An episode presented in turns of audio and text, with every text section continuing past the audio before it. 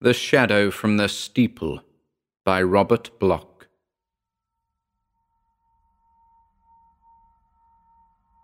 William Hurley was born an Irishman and grew up to be a taxicab driver. Therefore, it would be redundant, in the face of both of these facts, to say that he was garrulous. The minute he picked up his passenger in downtown Providence that warm summer evening, he began talking. The passenger, a tall, thin man in his early thirties, entered the cab and sat back, clutching a briefcase. He gave an address on Benefit Street, and Hurley started out, shifting both taxi and tongue into high gear. Hurley began what was to be a one sided conversation by commenting on the afternoon performance of the New York Giants. Unperturbed by his passenger's silence, he made a few remarks about the weather, recent, current, and expected. Since he received no reply, the driver then proceeded to discuss a local phenomenon, namely the reported escape that morning of two black panthers or leopards from the traveling menagerie of Langer Brothers Circus, currently appearing in the city. In response to a direct inquiry as to whether he had seen the beasts roaming at large, Hurley's customer shook his head. The driver then made several uncomplimentary remarks about the local police force and their inability to capture the beasts. It was his considered opinion that a given platoon of law enforcement officers would be unable to catch a cold if immured in an icebox for a year. This witticism failed to amuse his passenger, and before Hurley could continue his monologue, they had arrived at the Benefit Street address. Eighty five cents changed hands, passenger and briefcase left the cab, and Hurley drove away. He could not know it at the time, but he thus became the last man who could or would testify to seeing his passenger alive. The rest is conjecture, and perhaps that is for the best. Certainly, it is easy enough to draw certain conclusions as to what happened that night in the old house on Benefit Street, but the weight of those conclusions is hard to bear. One minor mystery is easy enough to clear up the peculiar silence and aloofness of Hurley's passenger. That passenger, Edmund Fisk of Chicago, Illinois, was meditating upon the fulfillment of fifteen years of questing. The cab trip represented the last stage of this long journey, and he was reviewing the circumstances as he rode. Edmund Fisk's quest had begun on August the 8th, 1935, with the death of his close friend, Robert Harrison Blake of Milwaukee. Like Fisk himself at the time, Blake had been a precocious adolescent interested in fantasy writing, and as such became a member of the Lovecraft Circle, a group of writers maintaining correspondence with one another and with the late Howard Phillips Lovecraft of Providence. It was through correspondence that Fisk and Blake had become acquainted. They visited back and forth between Milwaukee and Chicago, and their mutual preoccupation with the weird and the fantastic in literature and art served to form the foundation for the close friendship which existed at the time of Blake's unexpected and inexplicable demise. Most of the facts, and certain of the conjectures, in connection with Blake's death have been embodied in Lovecraft's story, The Haunter of the Dark, which was published more than a year after the younger writer's passing. Lovecraft had an excellent opportunity to observe matters, for it was on his suggestion that young Blake had journeyed to Providence early in 1935 and had been provided with living quarters on College Street by Lovecraft himself. So it was both as friend and neighbor that the elder fantasy writer had acted in narrating the singular story of Robert Harrison Blake's last months. In his story, he tells of Blake's efforts to begin a novel dealing with the survival of New England witch cults, but modestly omits his own part in assisting his friend to secure material.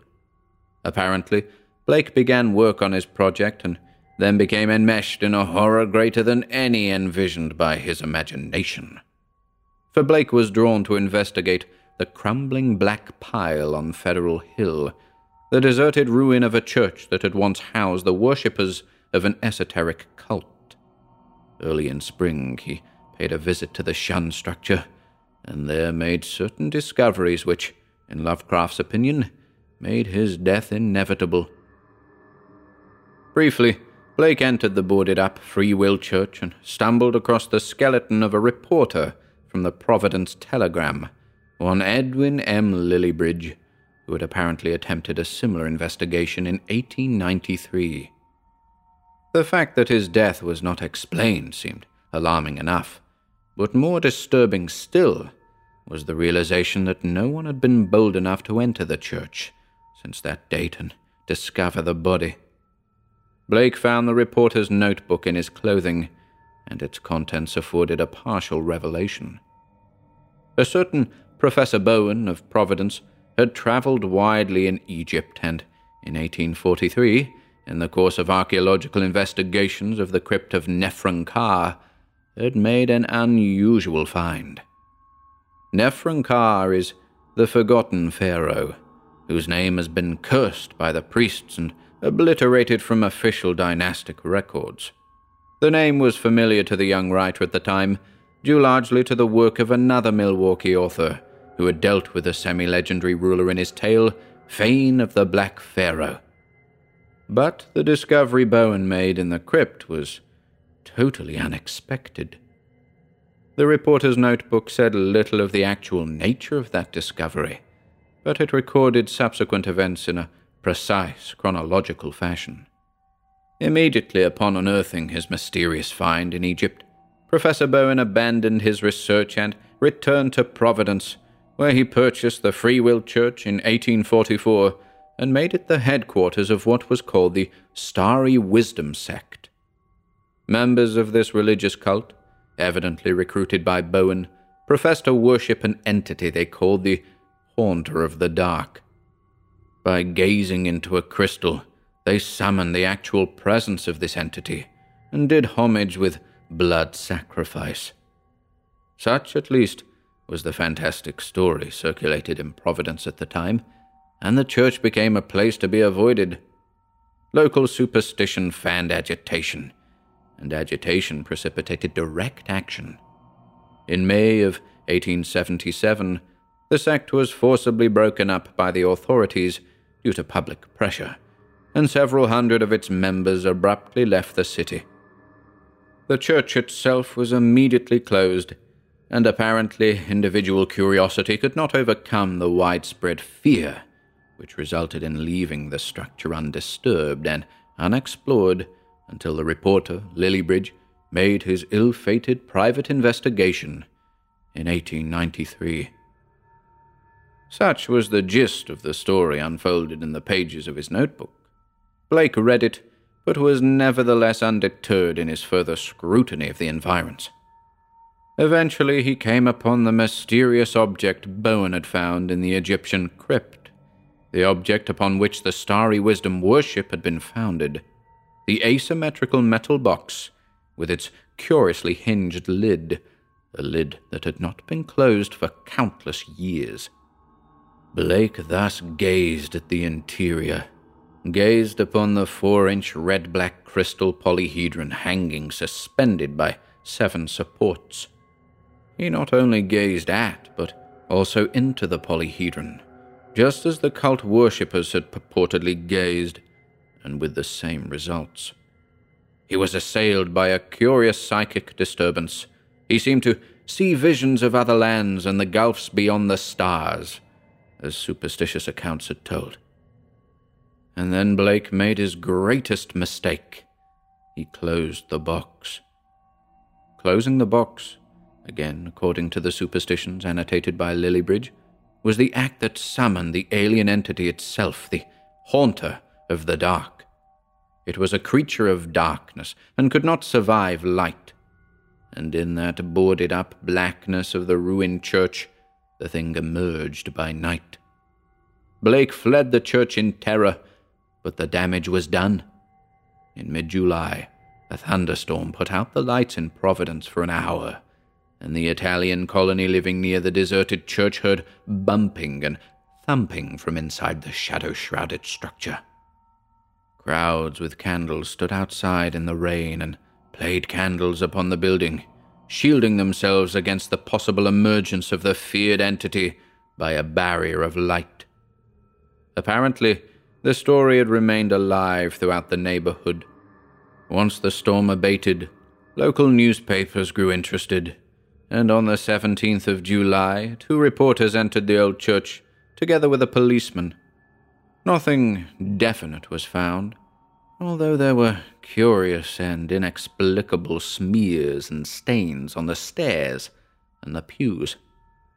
Less than a month later, at 2:35 a.m. on the morning of August 8th, to be exact, Robert Harrison Blake met his death during an electrical storm while seated before the window of his room on College Street. During the gathering storm, before his death occurred, Blake scribbled frantically in his diary, gradually revealing his innermost obsessions and delusions concerning the haunter of the dark. It was Blake's conviction that by gazing into the curious crystal in its box, he had somehow established a linkage with the non terrestrial entity. He further believed that closing the box had summoned the creature to dwell in the darkness of the church steeple, and that in some way his own fate was now irrevocably linked to that of the monstrosity. All this is revealed in the last messages he set down while watching the progress of the storm from his window. Meanwhile, at the church itself on Federal Hill, a crowd of agitated spectators gathered to play lights upon the structure.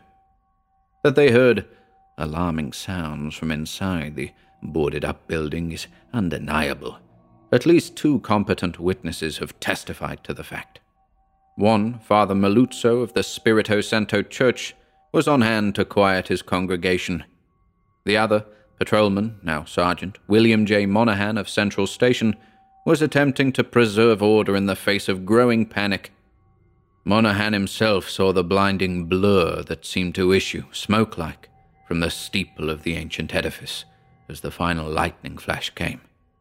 Flash, meteor, fireball, call it what you will, erupted over the city in a blinding blaze. Perhaps at the very moment that Robert Harrison Blake, across town, was writing, Is it not an avatar of Nyarlathotep? who in antique and shadowy Khem even took the form of man? A few moments later, he was dead. The coroner's physician rendered a verdict attributing his demise to electrical shock, although the window he faced was unbroken. Another physician, known to Lovecraft, quarreled privately with that verdict and subsequently entered the affair the next day. Without legal authority, he entered the church and climbed to the windowless steeple, where he discovered the strange, asymmetrical, was it golden, box, and the curious stone within. Apparently, his first gesture was to make sure of raising the lid and bringing the stone into the light. His next recorded gesture was to charter a boat, take box and curiously angled stone aboard, and drop them into the deepest channel of Narragansett Bay. There ended the admittedly fictionalized account of Blake's death as recorded by H.P. Lovecraft, and there began Edmund Fisk's 15 year quest. Fisk, of course, had known some of the events outlined in the story. When Blake had left for Providence in the spring, Fisk had tentatively promised to join him the following autumn. At first, the two friends had exchanged letters regularly, but by early summer Blake ceased correspondence altogether. At the time, Fisk was unaware of Blake's exploration of the ruined church. He could not account for Blake's silence and wrote Lovecraft for a possible explanation. Lovecraft could supply little information. Young Blake, he said, had visited with him frequently during the early weeks of his stay, had consulted with him about his writing, and had accompanied him on several nocturnal strolls through the city. But during the summer, Blake's neighborliness ceased. It was not in Lovecraft's reclusive nature to impose himself upon others, and he did not seek to invade Blake's privacy for several weeks. When he did so, and learned from the almost hysterical adolescent of his experiences in the forbidding, forbidden church on Federal Hill, Lovecraft offered words of warning and advice. But it was already too late. Within ten days of his visit came the shocking end. Fisk learned of that end from Lovecraft on the following day. It was his task to break the news to Blake's parents. For a time, he was tempted to visit Providence immediately, but lack of funds and the pressure of his own domestic affairs forestalled him. The body of his young friend duly arrived, and Fisk attended the brief ceremony of cremation. Then Lovecraft began his own investigation, an investigation which ultimately resulted in the publication of his story. And there the matter might have rested, but Fisk was not satisfied. His best friend had died under circumstances which even the most skeptical must admit were mysterious. The local authorities summarily wrote off the matter with a fatuous and inadequate explanation. Fisk determined to ascertain the truth. Bear in mind one salient fact. All three of these men, Lovecraft, Blake, and Fisk, were professional writers and students of the supernatural or the supranormal. All three of them had extraordinary access to a bulk of written material dealing with ancient legend and superstition. Ironically enough, the use to which they put their knowledge was limited to excursions into so called fantasy fiction, but none of them, in the light of their own experience, could wholly join their reading audience in scoffing at the myths of which they wrote. For, as Fisk wrote to Lovecraft, the term myth, as we know, is merely a polite euphemism. Blake's death was not a myth, but a hideous reality. I implore you to investigate fully. See this matter through to the end, for Blake's diary holds even a distorted truth, there is no telling what may be loosed upon the world. Lovecraft pledged cooperation, discovered the fate of the metal box and its contents, and endeavored to arrange a meeting with Dr. Ambrose Dexter of Benefit Street. Dr. Dexter, it appeared, had left town immediately following his dramatic theft and disposal of the shining trapezohedron, as Lovecraft called it. Lovecraft then apparently interviewed Father Merluzzo and Patrolman Monahan, plunged into the files of the bulletin, and endeavored to reconstruct the story of the Starry Wisdom sect and the entity they worshipped.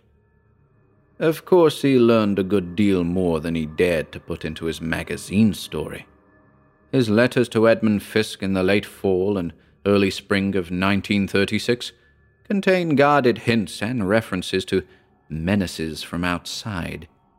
But he seemed anxious to reassure Fisk that if there had been any menace, even in the realistic rather than the supernatural sense, the danger was now averted because Dr. Dexter had disposed of the shining trapezohedron, which acted as a summoning talisman. Such was the gist of his report, and the matter rested there for a time. Fisk made tentative arrangements early in 1937 to visit Lovecraft at his home with the private intention of doing some further research on his own into the cause of Blake's death.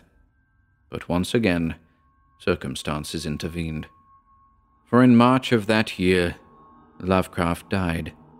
His unexpected passing plunged Fisk into a period of mental despondency, from which he was slow to recover. Accordingly, it was not until almost a year later that Edmund Fisk paid his first visit to Providence and to the scene of the tragic episodes which brought Blake's life to a close.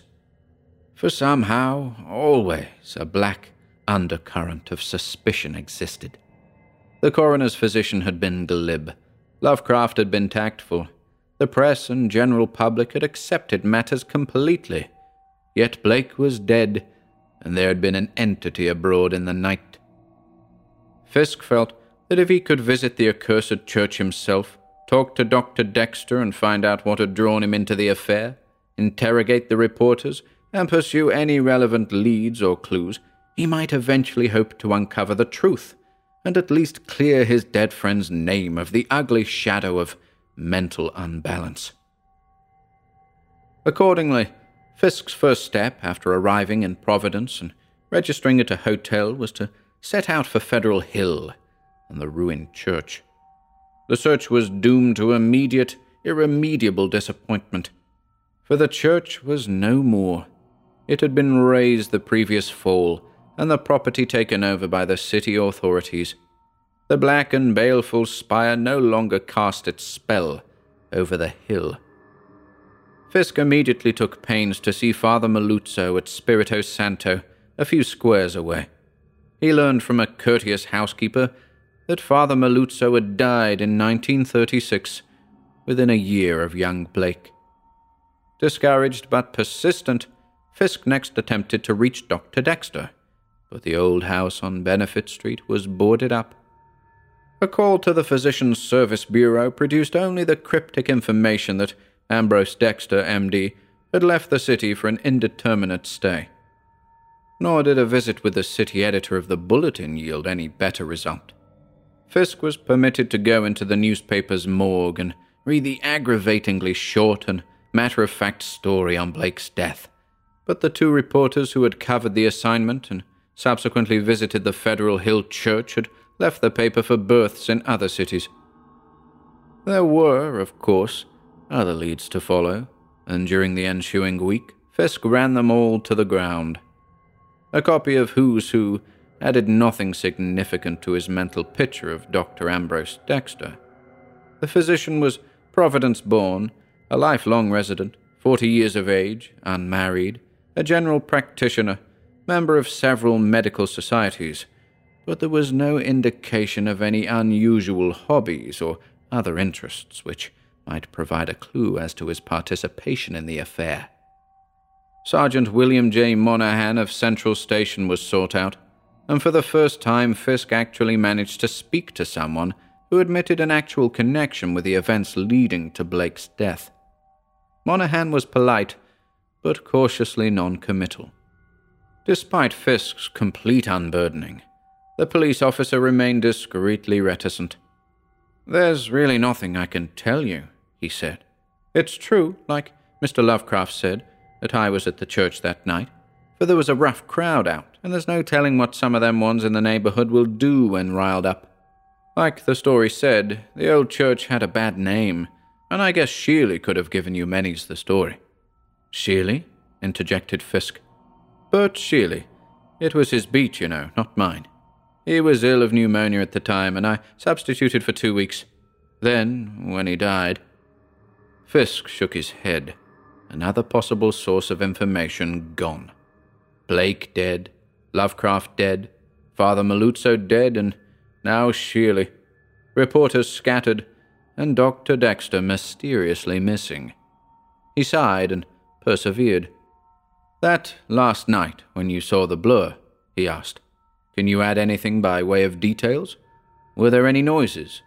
Did anyone in the crowd say anything? Try to remember. Whatever you can add may be of great help to me. Monahan shook his head. There were noises aplenty, he said, but what with the thunder and all, I couldn't rightly make out if anything came from inside the church, like the story has it. And as for the crowd, with the women wailing and the men muttering, all mixed up with thunderclaps and wind, it was as much as I could do to hear myself yelling to keep in place, let alone make out what was being said. And the blur? Fisk persisted. It was a blur, and that's all. Smoke or a cloud or just a shadow before the lightning struck again. But I'll not be saying I saw any devils or monsters or what you it, as Mr. Lovecraft would write about in those wild tales of his. Sergeant Monahan shrugged self righteously and picked up the desk phone to answer a call. The interview was obviously at an end. And so, for the nonce, was Fisk's quest. He didn't abandon hope, however. For a day he sat by his own hotel phone and called up every Dexter listed in the book in an effort to locate a relative of the missing doctor, but to no avail. Another day was spent in a small boat on Narragansett Bay, as Fisk assiduously and painstakingly familiarized himself with the location of the deepest channel alluded to in Lovecraft's story. But at the end of a futile week in Providence, Fisk had to confess himself beaten. He returned to Chicago, his work, and his normal pursuits. Gradually, the affair dropped out of the foreground of his consciousness, but he by no means forgot it completely or gave up the notion of eventually unraveling the mystery, if mystery there was.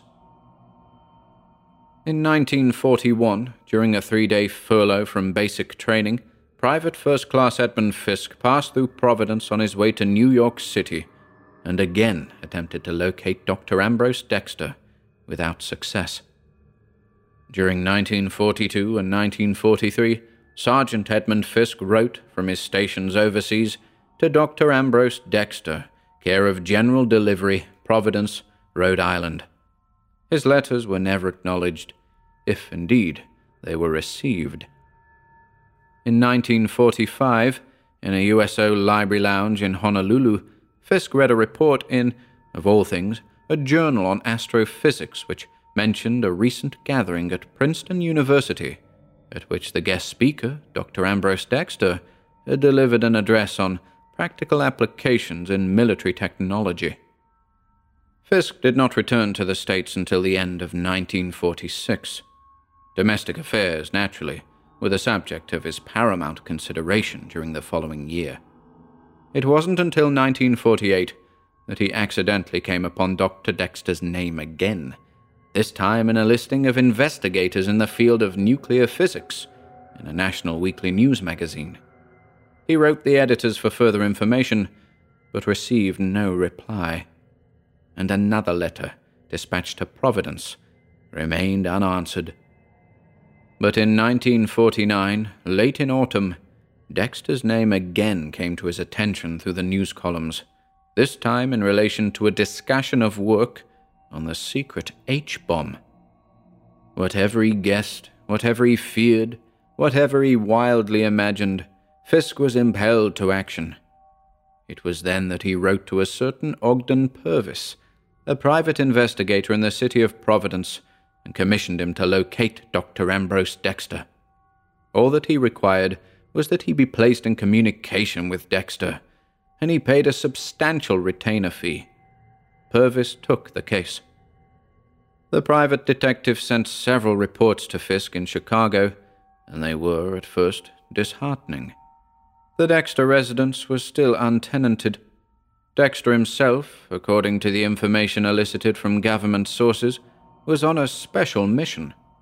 The private investigator seemed to assume from this that he was a person above reproach, engaged in confidential defense work. Fisk's own reaction was panic. He raised his offer of a fee and insisted that Ogden Purvis continue his efforts to find the elusive doctor. Winter of 1950 came, and with it, Another report. The private investigator had tracked down every lead Fisk suggested, and one of them led, eventually, to Tom Jonas. Tom Jonas was the owner of the small boat which had been chartered by Dr. Dexter one evening in the late summer of 1935, the small boat which had been rowed to the deepest channel of Narragansett Bay. Tom Jonas had rested his oars as Dexter threw overboard the dully gleaming, asymmetrical metal box with the hinged lid open to disclose the shining trapezohedron. The old fisherman had spoken freely to the private detective. His words were reported in detail to Fisk via confidential report. Mighty peculiar was Jonas's own reaction to the incident. Dexter had offered him twenty smackers to take the boat out in the middle of midnight and heave this funny looking contraption overboard. Said there was no harm in it, said it was just an old keepsake he wanted to get rid of. But all the way out he kept staring at the sort of jewel thing set in some iron bands inside the box and mumbling in some foreign language, I guess. Oh, twern't French or German or Italian talk either. Polish, maybe. I don't remember any words either. But he acted sort of drunk not that I'd say anything against Dr. Dexter, understand. Comes of a fine old family, even if he ain't been around these parts since, to my knowing. But I figured he was a bit under the influence, you might say. Else why would he pay me twenty smackers to do a crazy stunt like that? There was more to the verbatim transcript of the old fisherman's monologue, but it did not explain anything. He sure seemed glad to get rid of it, as I recollect. On the way back, he told me to keep mum about it, but I can't see no harm in telling at this late date. I wouldn't hold anything back from the law. Evidently, the private investigator had made use of a rather unethical stratagem. posing as an actual detective in order to get Jonas to talk. This did not bother Fisk in Chicago. It was enough to get his grasp on something tangible at last, enough to make him send Purvis another payment, with instructions to keep up the search for Ambrose Dexter. Several months passed in waiting. Then, in the late spring, came the news Fisk had waited for. Dr. Dexter was back. He had returned to his house on Benefit Street. The boards had been removed, furniture vans appeared to discharge their contents, and a manservant appeared to answer the door and to take telephone messages. Dr. Dexter was not at home to the investigator, or to anyone. He was, it appeared, recuperating from a severe illness contracted while in government service. He took a card from Purvis and promised to deliver a message, but repeated calls brought no indication of a reply. Nor did Purvis, who conscientiously cased the house and neighborhood, ever succeed in laying eyes upon the doctor himself, or in finding anyone who claimed to have seen the convalescent physician on the street. Groceries were delivered regularly, mail appeared in the box, lights glowed in the Benefit Street house nightly until all hours. As a matter of fact, this was the only concrete statement Purvis could make regarding any possible irregularity in Dr. Dexter's mode of life. He seemed to keep electricity burning 24 hours a day. Fisk promptly dispatched another letter to Dr. Dexter, and then another. Still, no acknowledgement or reply was forthcoming. And after several more unenlightening reports from Purvis, Fisk made up his mind. He would go to Providence and see Dexter, somehow, come what may. He might be completely wrong in his suspicions. He might be completely wrong in his assumption that Dr. Dexter could clear the name of his dead friend.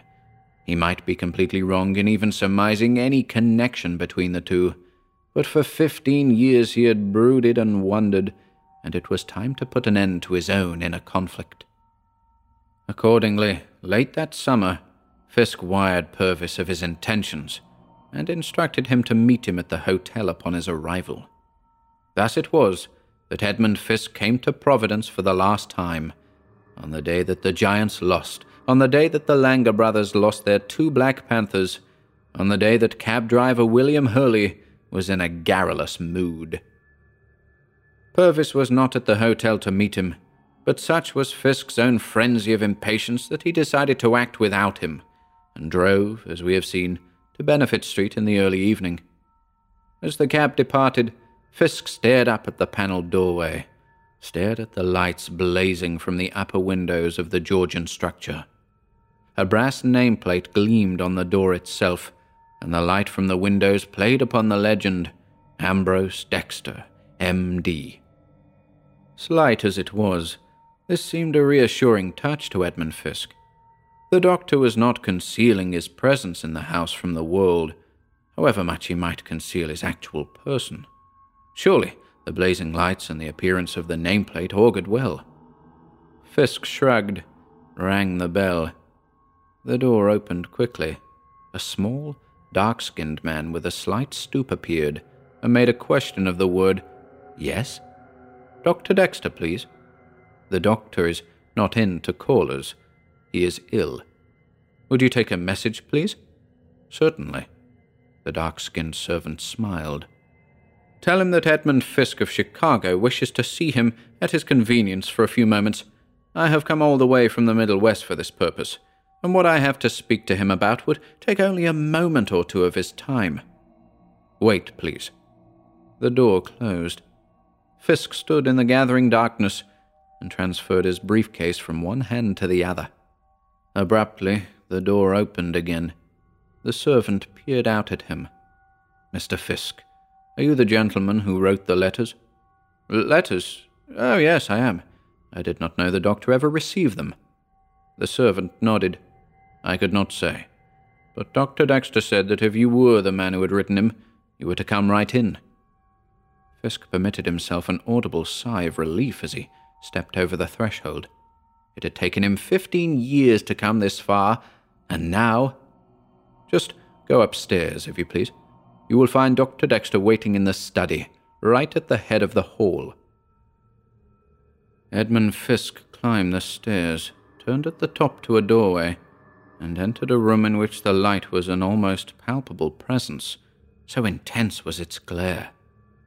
And there, rising from a chair beside the fireplace, was Dr. Ambrose Dexter. Fisk found himself facing a tall, thin, immaculately dressed man who may have been fifty, but who scarcely looked thirty five. A man whose wholly natural grace and elegance of movement concealed the sole incongruity of his aspect a very deep suntan. So, you are Edmund Fisk? The voice was soft, well modulated, and unmistakably New England, and the accompanying handclasp warm and firm. Dr. Dexter's smile was natural and friendly. White teeth gleamed against the brown background of his features. Won't you sit down? invited the doctor. He indicated a chair and bowed slightly. Fisk couldn't help but stare.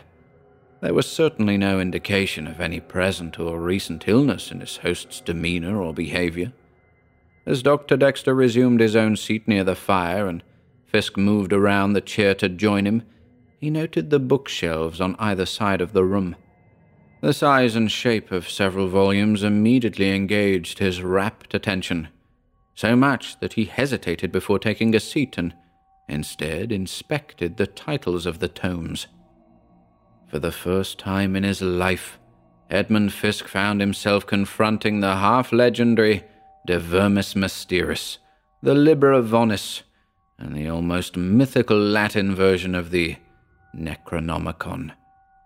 Without seeking his host's permission, he lifted the bulk of the latter volume from the shelf and rifled through the yellowed pages of the Spanish translation of 1622.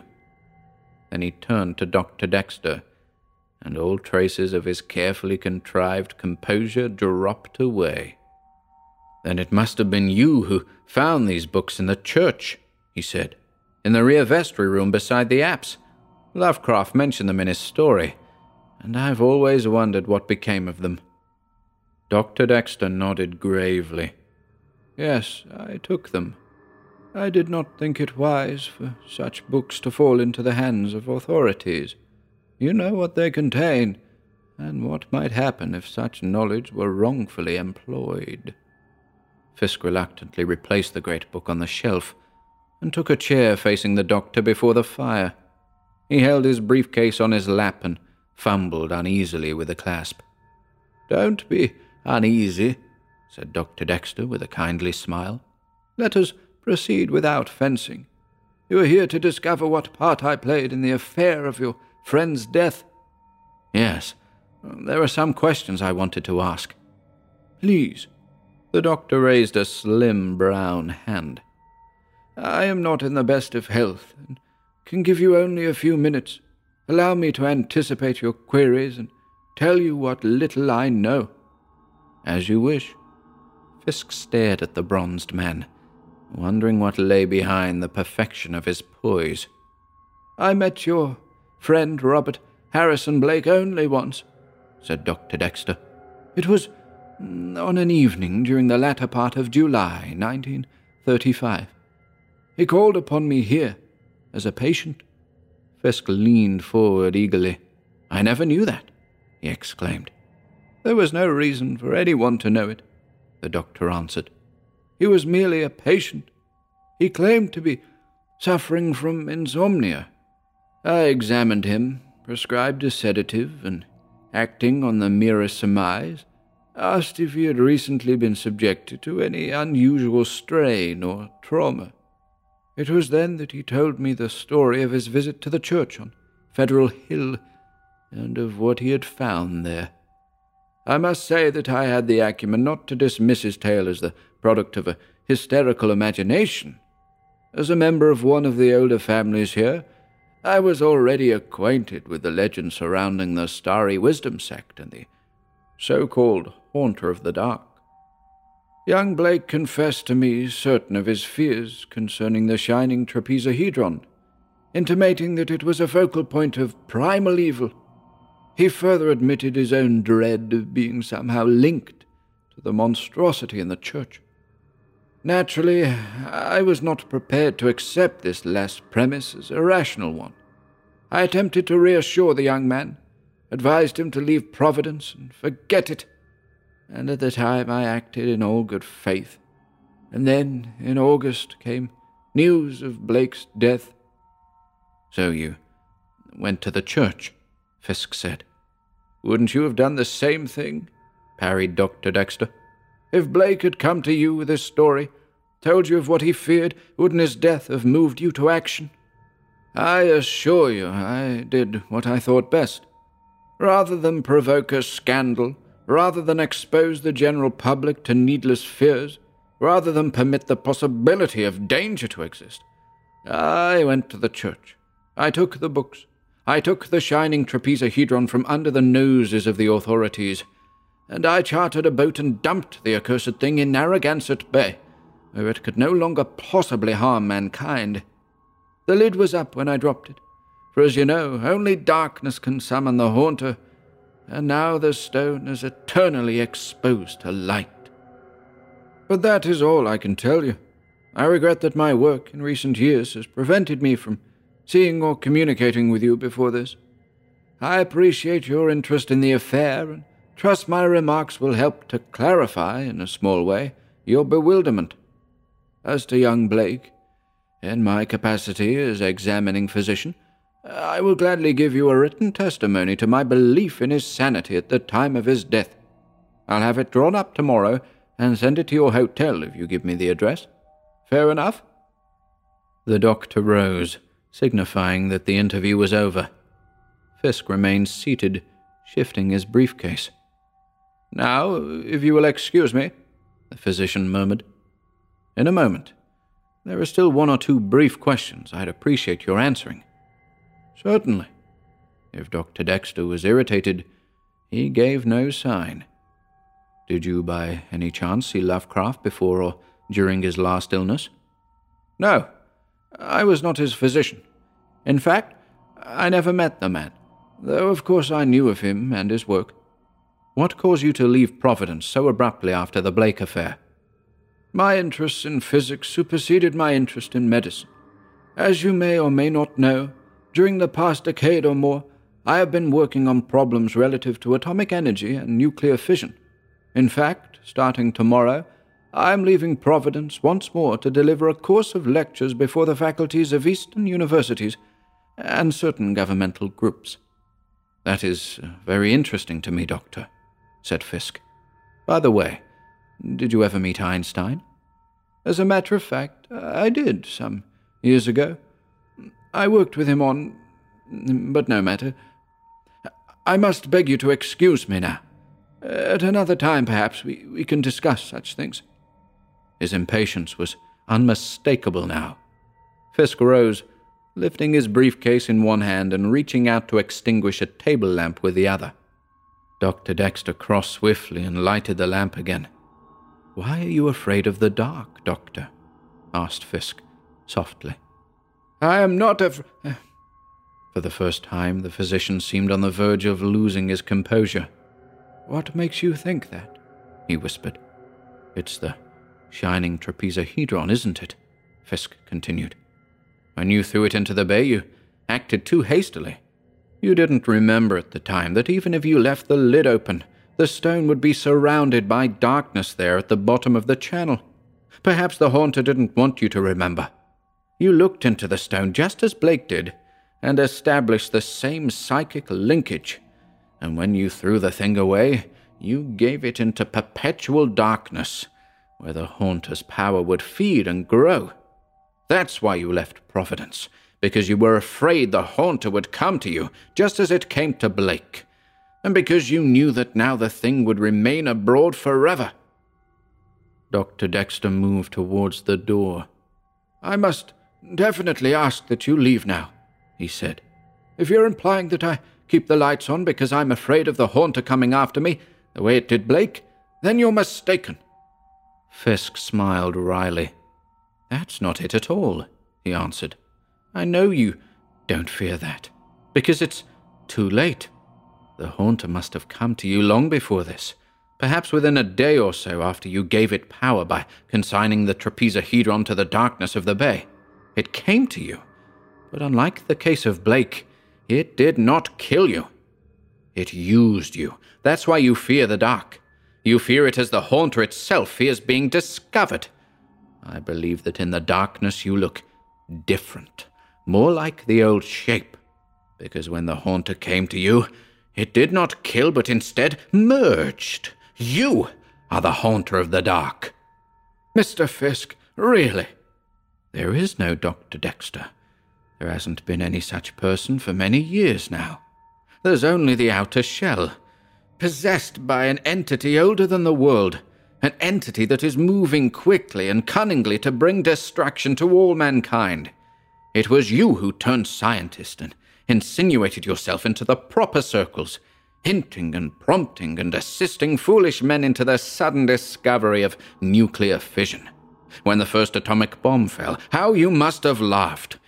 And now you've given them the secret of the hydrogen bomb, and you're going to teach them more, show them new ways to bring about their own destruction.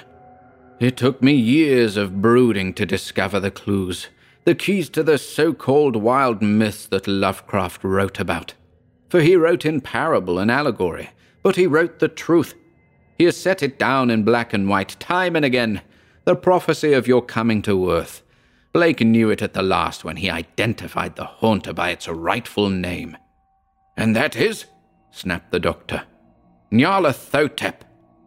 The brown face creased into a grimace of laughter. I'm afraid you're a victim of the same fantasy projections as poor Blake and your friend Lovecraft. Everyone knows that Nyarlathotep is pure invention, part of the Lovecraft mythos. I thought so, until I found the clue in his poem. That's when it all fitted in. The Haunter of the Dark, your fleeing, and your sudden interest in scientific research Lovecraft's words took on a new meaning, and at last from inner Egypt came the strange Dark One to whom the fellahs bowed. Fisk chanted the lines, staring at the dark face of the physician. Nonsense! If you must know, this dermatological disturbance of mine is the result of exposure to radiation at Los Alamos. Fisk did not heed. He was continuing Lovecraft's poem. That wild beast followed him and licked his hands. Soon from the sea a noxious birth began. Forgotten lands with weedy spires of gold. The ground was cleft, and mad auroras rolled down on the quaking cities of men, then crushing what he chanced to mold in play. The idiot chaos blew Earth's dust away. Dr. Dexter shook his head. Ridiculous on the face of it, he asserted. Surely, even in your uh, upset condition, you can understand that, man. The poem has no literal meaning. Do wild beasts lick my hands? Is something rising from the sea? Are there earthquakes and auroras? Nonsense! You're suffering from a bad case of what we call atomic jitters. I can see it now. You're preoccupied, as so many laymen are today, with a foolish obsession that somehow our work in nuclear fission will result in the destruction of the Earth. All this rationalization is a product of your imaginings. Fisk held his briefcase tightly. I told you it was a parable. This prophecy of Lovecraft's. God knows what he knew or feared. Whatever it was, it was enough to make him cloak his meaning. And even then, perhaps they got to him because he knew too much. They? They, from outside. The ones you serve. You are their messenger, Nyarlathotep. You came, in linkage with the shining trapezohedron, out of inner Egypt, as the poem says. And the fellahs, the common workers of Providence who became converted to the Starry Wisdom sect, bowed before the strange Dark One they worshipped as the Haunter.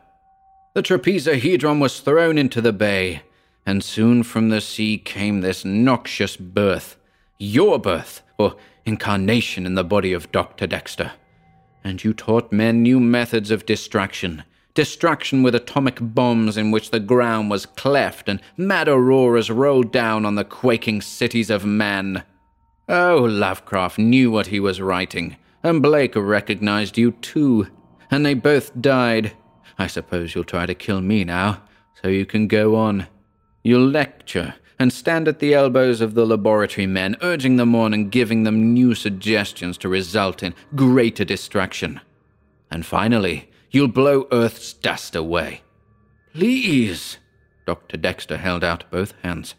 Control yourself. Let me get you something. Can't you realize this whole thing is absurd?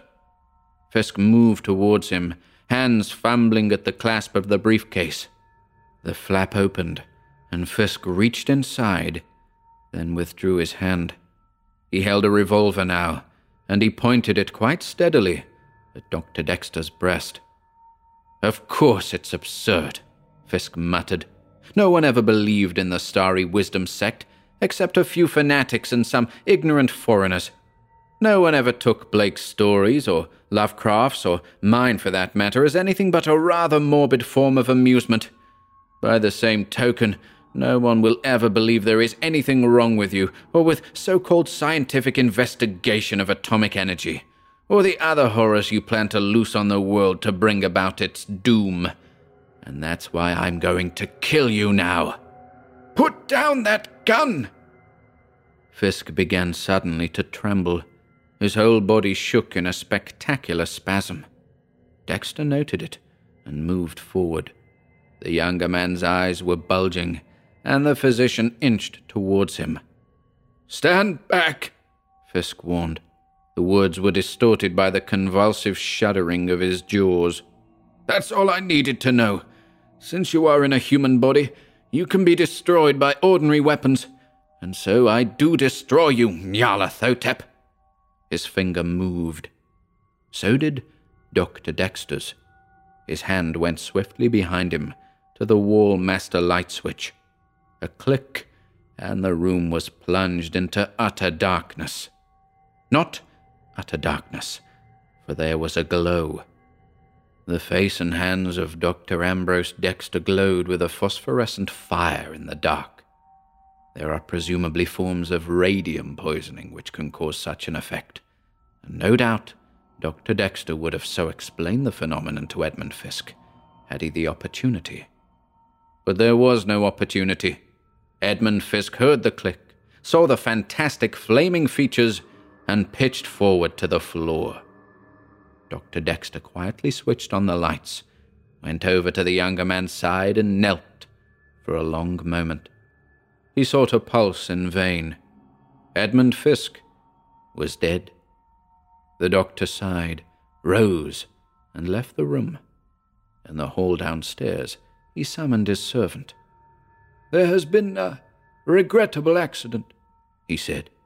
That young visitor of mine, hysteric, suffered a heart attack. You had better call the police immediately, and then continue with the packing. We must leave tomorrow for the lecture tour. But the police may detain you. Dr. Dexter shook his head.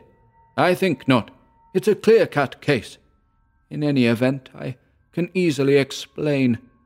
When they arrive, notify me. I shall be in the garden. The doctor proceeded down the hall to the rear exit and emerged upon the moonlit splendor of the garden behind the house on Benefit Street. The radiant vista was walled off from the world, utterly deserted. The dark man stood in moonlight, and its glow mingled with his own aura. At this moment, two silken shadows leaped over the wall.